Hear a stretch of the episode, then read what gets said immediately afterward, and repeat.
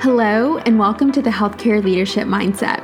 I'm your host, Yolanda Gonzalez, former administrative fellow and current administrative director at Mass General Hospital, located in Boston, Massachusetts.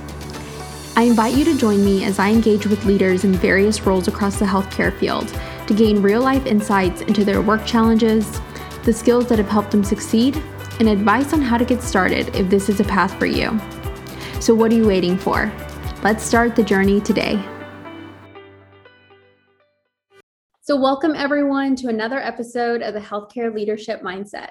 I'm your host, Yolanda Gonzalez, and today I have the pleasure of speaking with Courtney Sharea Hunter. Courtney has worked in healthcare administration for eight years in various leadership roles.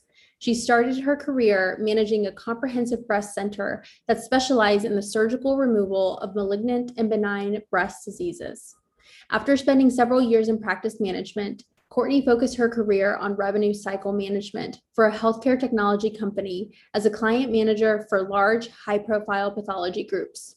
She currently works for one of the big five insurance companies as a lead key account manager for large value based provider groups. In today's episode, we'll be chatting about Courtney's current role and advice for how to align one's interests with opportunities in healthcare. Courtney, thank you for being here with me today. Thank you so much for having me, Yolanda. I'm excited to be here. Before we dive in, I want to ask about your story. Why were you initially drawn to the healthcare field? Yeah, so I actually wasn't drawn to the healthcare field initially because I didn't even know that it existed. So I worked um, as an executive assistant at a biotech company. And after the founder of that biotech company sold his intellectual property um, to a very large corporation. Uh, that large corporation um, sent all of our work activities to California. So, what that meant for us here in Charleston was that our location was going to be shut down. So, once we shut down, well, actually, like a month before we shut down, he reached out to me and he said, Hey, um, my wife's surgical practice needs a practice manager. Um, would you like to interview for the role?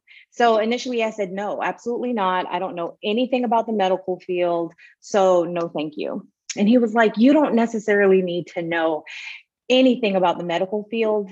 You have a great business acumen. You understand financials, you understand accounting, you understand uh, business operations, you understand how to lean out processes. That's all we need you to go in there and do. And then once you establish structure in that organization, if you want to leave, then you can leave, but I just need you to go in there and fix it. So I was like, okay, I'll interview.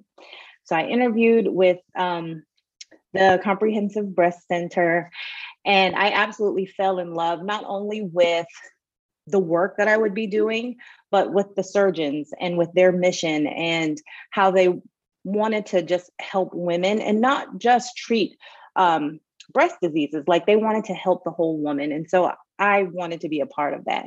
So that's how I found healthcare administration. Wow, that's uh, I love that. There's two things that stood out to me, and one was you know being recognized for your role that you were in. Like clearly, like you went in there and you were giving a hundred percent in that role, and that is that was picked up by the by your boss. You know, and and that to me kind of shows you know when you give a hundred percent wherever you find yourself, there will be opportunities that end up coming out of that, and to me your story also highlights the importance of having those key relationships you know and and who would have thought that you starting out in that role would have led you into healthcare administration yeah and i tell people all the time like leverage your transferable skills so whenever i worked at the biotech company my title was I actually had two titles. It was uh, an executive assistant slash administrative coordinator.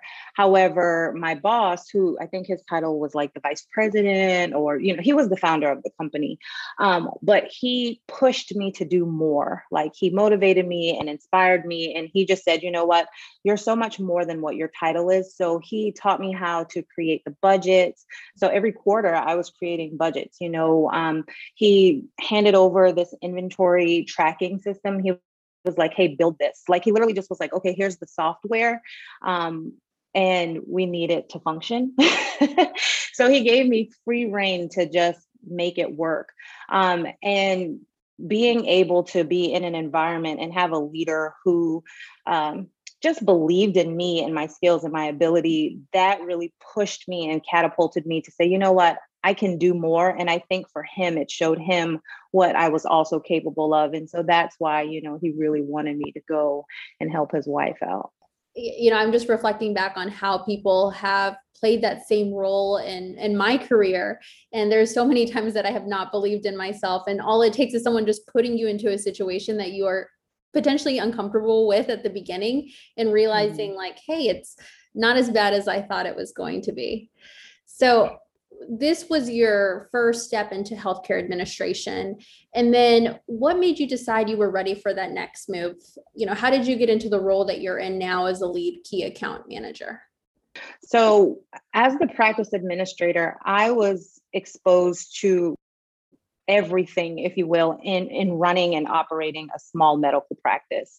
Um, so again, you know, I had to work with all of the accounting, the financials, um, all of the human resources. So I did all of the hiring, disciplining, and firing of the staff. I kept up with all of the human resources, paperwork, I did the marketing. I, I mean, I did the bill, like I, you know, hired the billing staff and, you know, uh, set up the EMR system. So literally, my hands were in every single thing, and I was able to build this wonderful, amazing team of people um, who taught me a lot you know? And so as i learned more you know because again i was brand new to this. And so healthcare isn't something that you just walk in and you just know everything your first day. It takes a while. It takes a long while.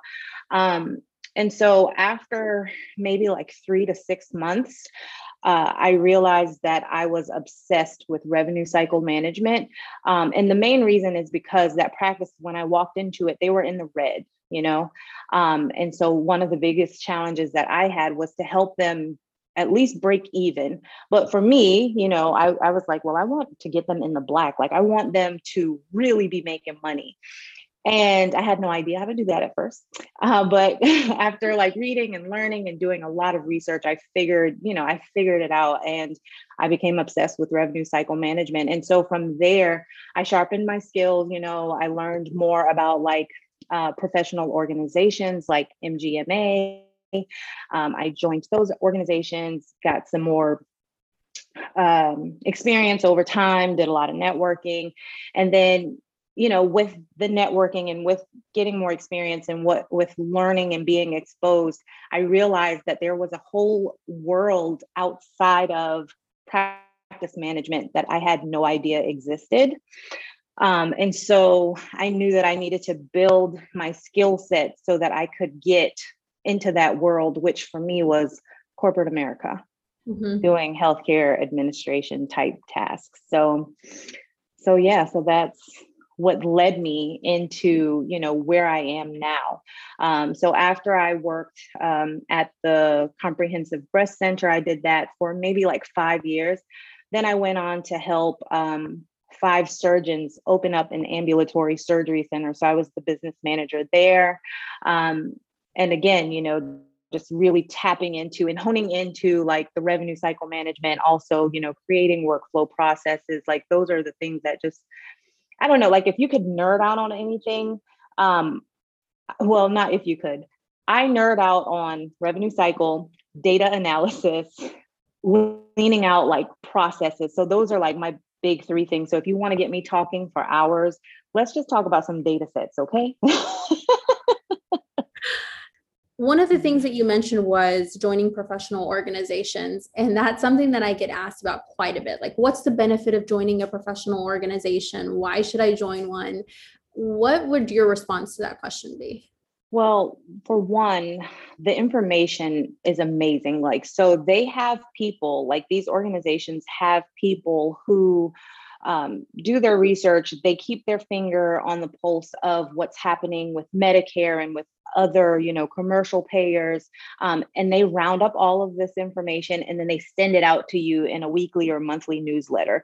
So, right there, you're getting information information that you don't necessarily have to source out yourself. And then they also have local chapters state chapters national you know and of course the big national chapters. And and you get to connect with people. You get to network. You get to learn about um, what other people do in this field yeah, I definitely am a big proponent of joining, you know, professional organizations and it's just a really good way to get connected and a lot of times you end up, you know, learning about opportunities before they hit, you know, the job board or getting really uh, getting to stay up to date with a lot that's going on. And you and I both know in healthcare, there's something new that seems to come out every single day. So not only are you trying to learn everything that's happened in the past, but it's also trying to keep up to date with new things that are coming out. Um, I know that you went and obtained an MHA and an MBA degree. Talk to me about that process. Like, what made you decide that um, going and obtaining this education would be important in your career? Yeah, so I had already been a practice administrator for maybe two years before I went, before I decided to um, get my master's degrees. And the reason why I did is because I figured it would make me more competitive in the field. So I was about 27 or 28 when I started as a practice administrator. And that's kind of late, you know, um, and I know that might be subjective, but to me, you know, I feel like I started in the field a little later than others. Um, and so I, I wanted to be really competitive and I knew that I wanted to stay in leadership roles, but I knew that I didn't have the um, length of experience that some people had. And then, you know, for some of the roles that I was interested in, you know, um, the people who were applying to the roles they had, you know, they were more mature. You know they were in their late 30s early 40s and so to give myself that competitive advantage i said you know what? Go and get these master's degrees and that will help you with your limited and i use air quotes when i say limited um, years of experience. Did you do this while you were working full time or did you dedicate yeah. Like how was balancing those two things you know i look back on it and and I ask myself the same thing like, how did I do it? You know, like I would have 50 to 60 hour work weeks. And I did, I went to school, like I actually went to class um, two nights per week. Um, so from I think 6 p.m. to 10 p.m. or something along those lines. So, and that's after working all day long, you know. And I think when you want something really badly, you don't pay attention to everything that you have to do to get that. You just know that it's a part of the journey and you know that it's something that you want and you need to get to where you want to go in life and you just do it, you know? Actually, I was in a meeting earlier today and someone in the meeting was talking to us about how she's going to be running the Boston Marathon. And she was like any advice for me? And one of the other uh, individuals in the meeting said just put one foot in front of the other. And we all laugh but it's so true. Like i think when you think about something like a marathon or something like you know balancing going to school plus having a full-time job it's have it's so daunting but i think it really is. Let me take this day by day. And to your point if you want something bad enough or like you're going to make sure that you take the steps to make that happen yeah, and and I'm a mom. So at the time, you know, my son was seven years old, I think, seven or eight years old. So, you know, also, you know, throw a, a kid in the mix, you know. So that definitely didn't make it any easier. But again, you know, uh, you just put one foot in front of the other, like you said, and here we are. Here we are. Yeah, well, hats hats off to you. I'm so impressed, and I want to know a little bit more about the role that you're in now as a lead lead key account manager. What does that really look like on a day to day basis? I work for, you know, one of the big five health insurance companies. And as a key account manager, the main one of the main responsibilities is to build internal and external relationships. So I work with very large provider groups and hospitals, um, so high profile, if you will, uh, in the South Carolina area. Um, and one of the things that um, I focus on is issue resolution, right? So every day looks completely different because I don't know what issue is going to be sent my way. And typically, the issues that are sent to me they're es- like they have to be escalated to me. It has to be uh, a large enough issue that is really making a huge impact to my client's bottom line. So it's not going to be like one off situations. It's going to be like something huge that's really impacting either how they're filing their claims to us, how they're being reimbursed. Maybe there's a huge in, uh, issue with their contract. Um, so it's it's going to be something that's on a large scale, and that's when it comes my way. And so, of course, you know, the goal is to be proactive and try to uh, catch the issue before the providers catch the issue you know so on a day-to-day basis you know i'm just checking reports making sure everything is where they need to be. And if i identify something you know that's a little out of line then you know i may work with whichever cross-functional team um, is responsible for that issue. Um, and then maybe they'll say like okay we actually already know about this. We're fixing it. Um, or they may say hey we had no idea. Let's put together a meeting um, so that we can talk about how we're going to resolve this. And if it is something that's going to truly impact the provider, so in, instead of them calling me, then I reach out to them and say, hey, you know, I've identified this big issue. Here's the anticipated impact to either your reimbursement or to how you know like you're able to uh, get prior authorizations or whatever the function is that it impacts and i communicate that with them so it's really cool because I get to um, I get to communicate with people and build relationships, and um, not just with provider groups. You know, I also get to build and establish those relationships with the cross-functional teams at my organization. What would you say are some of the biggest challenges that you have in your role? Okay, so this is from a perspective, this is from a practice admin, administrator perspective, right? So when you think of a practice administrator or anyone running any type of healthcare organization, if there's an issue, they're able to fix it right then and there, right? They can put the people on it who need to fix it and then boom, it's done, right? So when you work in corporate America, right, there are a lot of there or there is a lot of red tape right? And there are a lot of processes and there are a lot of people and channels that sometimes things have to go through. And so you don't have the same permission space uh, to resolve issues as a key account manager you know even though i'm a lead key account manager because i don't own the issues right? I own the relationships in, internally and externally and i'm able to contribute and help you know these teams um, come up with a solution but i'm not the actual person doing the work. So i have to you know kind of wait for people to get things done. And everyone like is great and they get things done really quickly but i'm just like i just want to do it and i want to get it done. So i would say that's the biggest challenge for me you know, I work in uh, the Department of Surgery, and I feel like that's like a surgeon's mentality when you get to work with them. They're just like, I know what needs to be done. Let's go ahead and do it. You know, and kind of like what you said, where it's like you want it done right then and there. Uh, can that that resonates with me? yeah, I spent the first six years of my career with surgeons, so you know, I'm I'm used to that mentality. I think it might have rubbed off on me a little bit you know, say someone's listening to our episode and is really interested in pursuing a role similar to the one that you're in now. What would you say to that individual about the important skill sets they need to develop to be successful in this role? Yeah.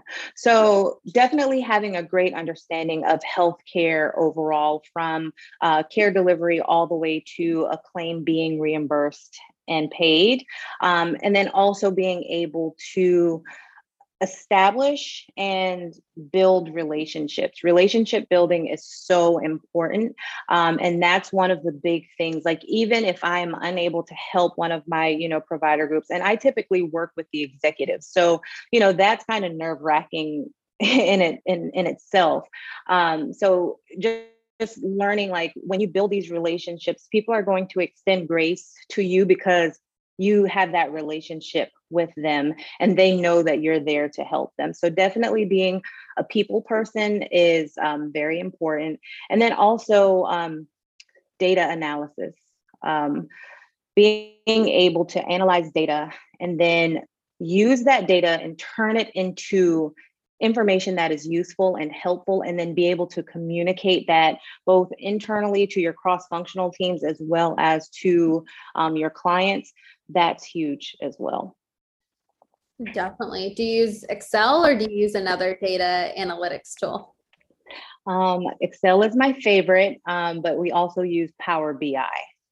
So I want to take this time to then segue into your YouTube channel. So interestingly enough, that's actually how I first came across your profile. When I found your channel, I thought this is so helpful. Like, I wish I could have had something like this when I was first starting out or learning about healthcare administration. What led you to create this resource for others?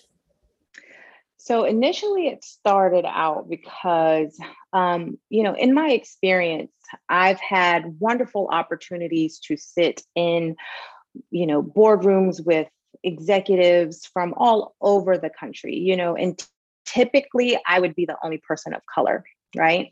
And um, I really wanted to share or expose healthcare administration, the field itself, to people who looked like me, you know?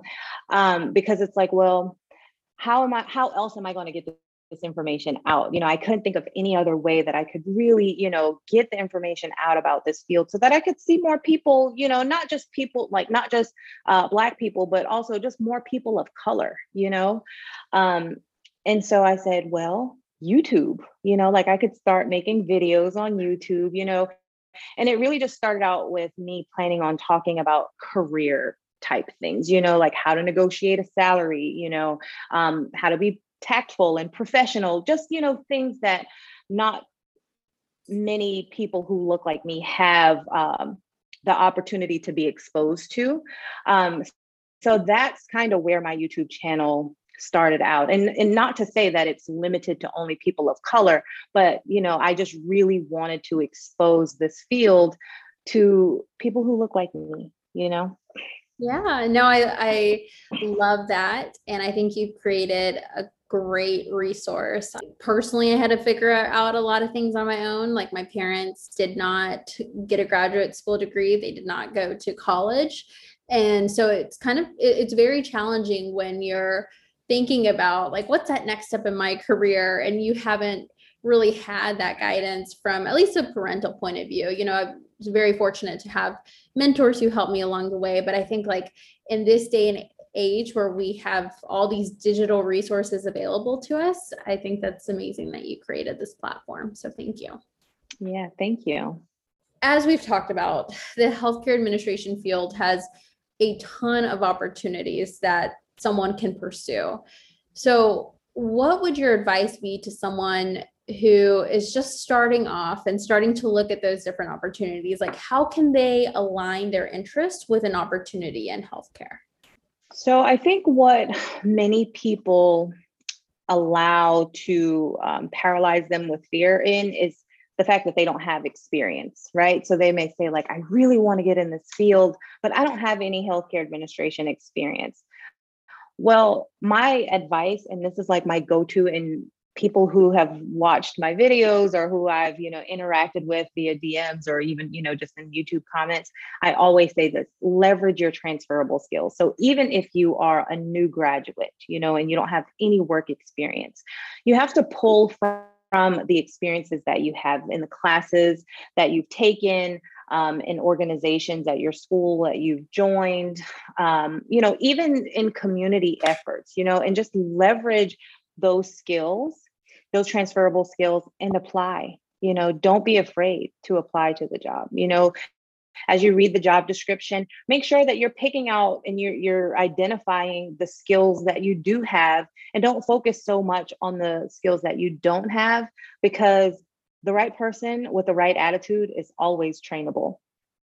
Yes, yes. So definitely we always look for the attitude that someone brings to a role because that goes so, so far. I totally agree with you.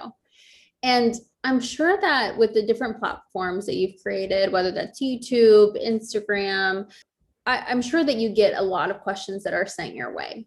So if you had to pick maybe one or two questions that you are you can always expect to see in your inbox, what would they be and what are your responses to those? Um, so I'm going to start off with the funny question that I get all the time, and and I, it's laughable, and maybe I shouldn't make fun of it, but it's so funny to me. Um, so I have a lot of people who are like who don't have any experience in the field, and they're like, okay, I want to be the CEO of a hospital like yesterday, and I laugh because it's like I think this is amazing that you have this much confidence, you know, like that's great. However, we're, we're going to have to, you know, slow it down, take a couple steps backwards here. You know, let's level set together, make sure we're both on the same page, and let's talk about a plan to get you to that point because it may take several years and it may take additional schooling. You may need to get additional certifications, you know, so it, so uh, a degree doesn't necessarily guarantee you an executive leadership role. You know, like that's one of the questions that I get quite often. Um, and then the next one that I get often is, you know, and we kind of already talked about it, um, is, you know, people just wanting to get in the healthcare field, but they're just not sure. And I and and honestly, I think it's um they're afraid, you know, of rejection, you know, because sometimes I'll do like a resume review and they have great experience, but they're just afraid to apply to the jobs, you know, it's like just just apply, just do it, you know. You you have to going back to what you said earlier, put one foot in front of the other and just do it. And another question I just thought of, Yolanda, um, that I get often um, probably about the same amount of, as the other two questions is um, people are just so focused on getting into a hospital setting and they're not aware that there are so many opportunities outside of working in a hospital or in a clinic. Um, and so, kind of going back to like my YouTube and the content that I share on Instagram, I try to teach people about the opportunities outside of the hospital, outside of the medical practice, because there's a plethora of them. You know, like you have the health insurance companies, you have the healthcare technology companies you have you know like the the this field is so vast and i understand that they're you know bucketed under different names like health information management and health information technology but it all stems from care delivery right like that's always going to be the very beginning of how all of these jobs are what they are you know it's it's all centered around healthcare um, and so I think that's important for people to know that there, there's just so much more out there than just working in a hospital. What do you think are factors that are contributing to why this information isn't more apparent and aware, you know, to individuals who are seeking careers in healthcare? In my MHA program, um, all we learned about was like running a hospital you know like in any of the case studies it had everything to do with like the hospital financials hospital accounting operations for you know the hospital you know? Um, they didn't teach us about and not to say like oh my mha program was terrible because many other people who I talk to who have an MHA from other institutions, they say the same thing. Like it, like all of their study was focused around a hospital, right? You know that you may talk a little bit about the payers, um, you may talk some about like information technology, but the the only career opportunities that were discussed were those careers in a hospital setting. So I think one, you know, like in these um, educational institutions, they're not really talking about the other industries within healthcare. You know, it's really just focused on hospitals. Um, so I think that's one. And then also with like healthcare technology and, you know, working for health insurance companies, these things just aren't marketed because there a lot of it is behind the scenes you know like people aren't necessarily going to a healthcare technology company for any services to be rendered right? They're not going to their health insurance company to even enroll in their um, health insurance coverage. Like they're doing that uh, like electronically you know and then they're just kind of hitting submit and then it's gone. And so you don't necessarily even think about the people who actually have to run those organizations. So I, I just think that hospitals and medical practices are so popular and everyone knows about them because you see them, we all go to the doctor, and so it's there, you know. Um, but these other opportunities just aren't in front of our face. Since you started this platform, what are some things that you've learned along the way that you didn't expect when you were first starting out?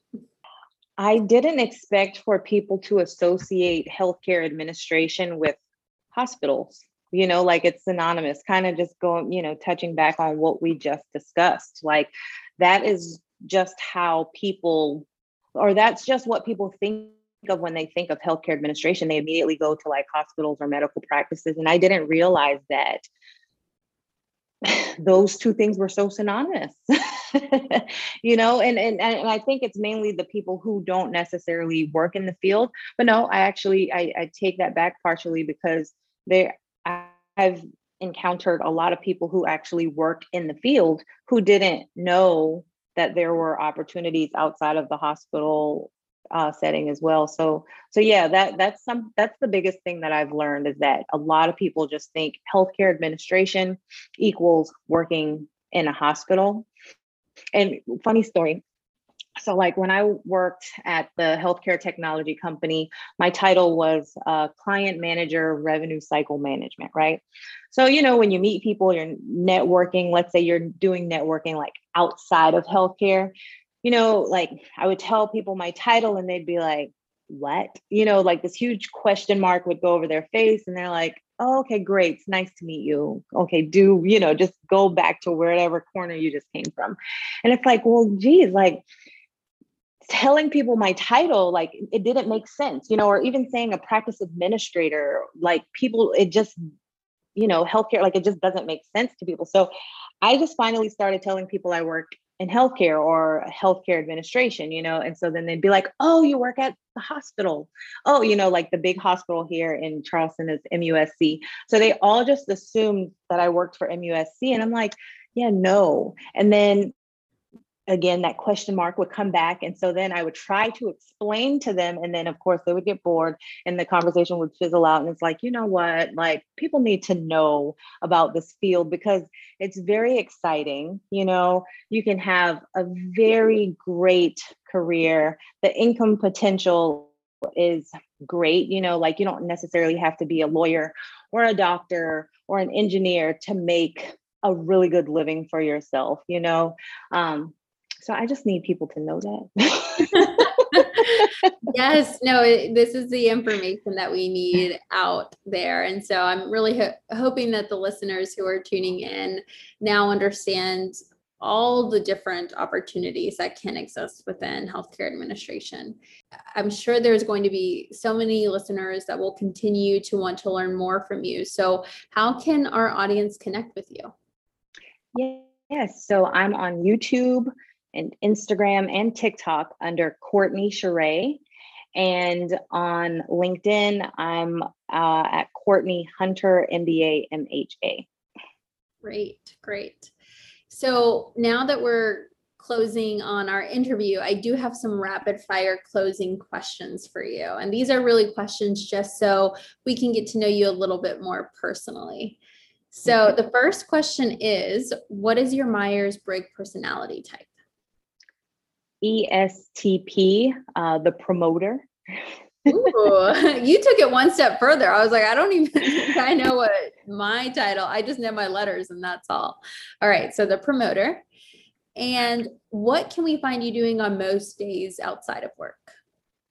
So one, begging my teenage son to spend time with me like that has become my new hobby like begging him to hang out with me. Um, when i get turned down from him i'm either riding my peloton or creating content or spending time with my husband. I always forget about my husband but i love him dearly. Ask what's your favorite place in your uh, in the town that you're currently in that you'd recommend to someone visiting? And i'm laughing because i just told courtney before we started recording that i'm actually going to be going to um, charleston this uh, coming week so i'm excited to hear about your response to this Yes, you're going to love it here. Okay. Um, Charleston is beautiful. I'm a Charleston native, which is very rare. Um, there are so many people from Ohio. I love Ohioans. Uh, a lot of my neighbors are from Ohio. I don't know why so many people from Ohio moved to Charleston, but it's a thing. Like it's literally a thing. Um, but you know, I won't go into that. So Charleston is beautiful. We have beautiful beaches. Our um, the city overall is just filled with culture. Um, downtown Charleston is like a gem. You know, um, there are beautiful restaurants. The food is amazing. The architecture here is amazing. Like, I can't pick one place, but if I had to, I would say that you definitely need to do a horse carriage tour of downtown Charleston. Well, I wasn't putting that on the list. you might see me around on the carriage when I'm in town. so, a lot of us read books and podcasts, and I know I'm always looking for the next podcast to listen to. So, what would be a book or podcast recommendation you can share? Okay, so of course, healthcare leadership mindset. If you're not listening to it, you should be. Okay. Um, but one of my favorite books that I refer back to often is QBQ Questions Behind the Question, and it's by John Miller. And I think that's a great book, especially for people who want to get into leadership roles. And you know, as a director, communication can sometimes uh, be a struggle because everyone communicates differently, you know, um, and you have to be so aware of how you say things and how you pose questions because of course you want to uh, communicate effectively and so qbq has definitely helped me um, not only like just internally ask my, myself better questions but also when communicating with other people you know just ask really good quality questions i'm going to add this to my list that's one of the other favorite things that I've had since starting this. I feel like my book list has grown because guests will tell me books that I have not read. And I like to say like I like a book nerd. And so I'm mm-hmm. definitely excited to dive into it's QBQ, right? Yep. Great. And my last question for you today is what is the best advice that you've received that you can share with us? Yeah, um choose the life you want. Hmm choose the life you want. Don't allow your circumstances, what happened to you, uh, the people around you define your life for you. You have to choose and create the life that you want. I love that. Courtney, it has been so fun having you on. It's been great just having this conversation with you. And I'm excited for our listeners to be able to dive into this episode. So, again, thank you just so much for being here with me today. Thank you so much for having me. Thank you so much for being here and for listening to this episode. If this is your first time here, welcome. Please click on the subscribe button wherever you're listening. And if you enjoyed the episode, please be sure to leave a rating or review of the part you enjoyed the most. I look forward to meeting you all back here soon.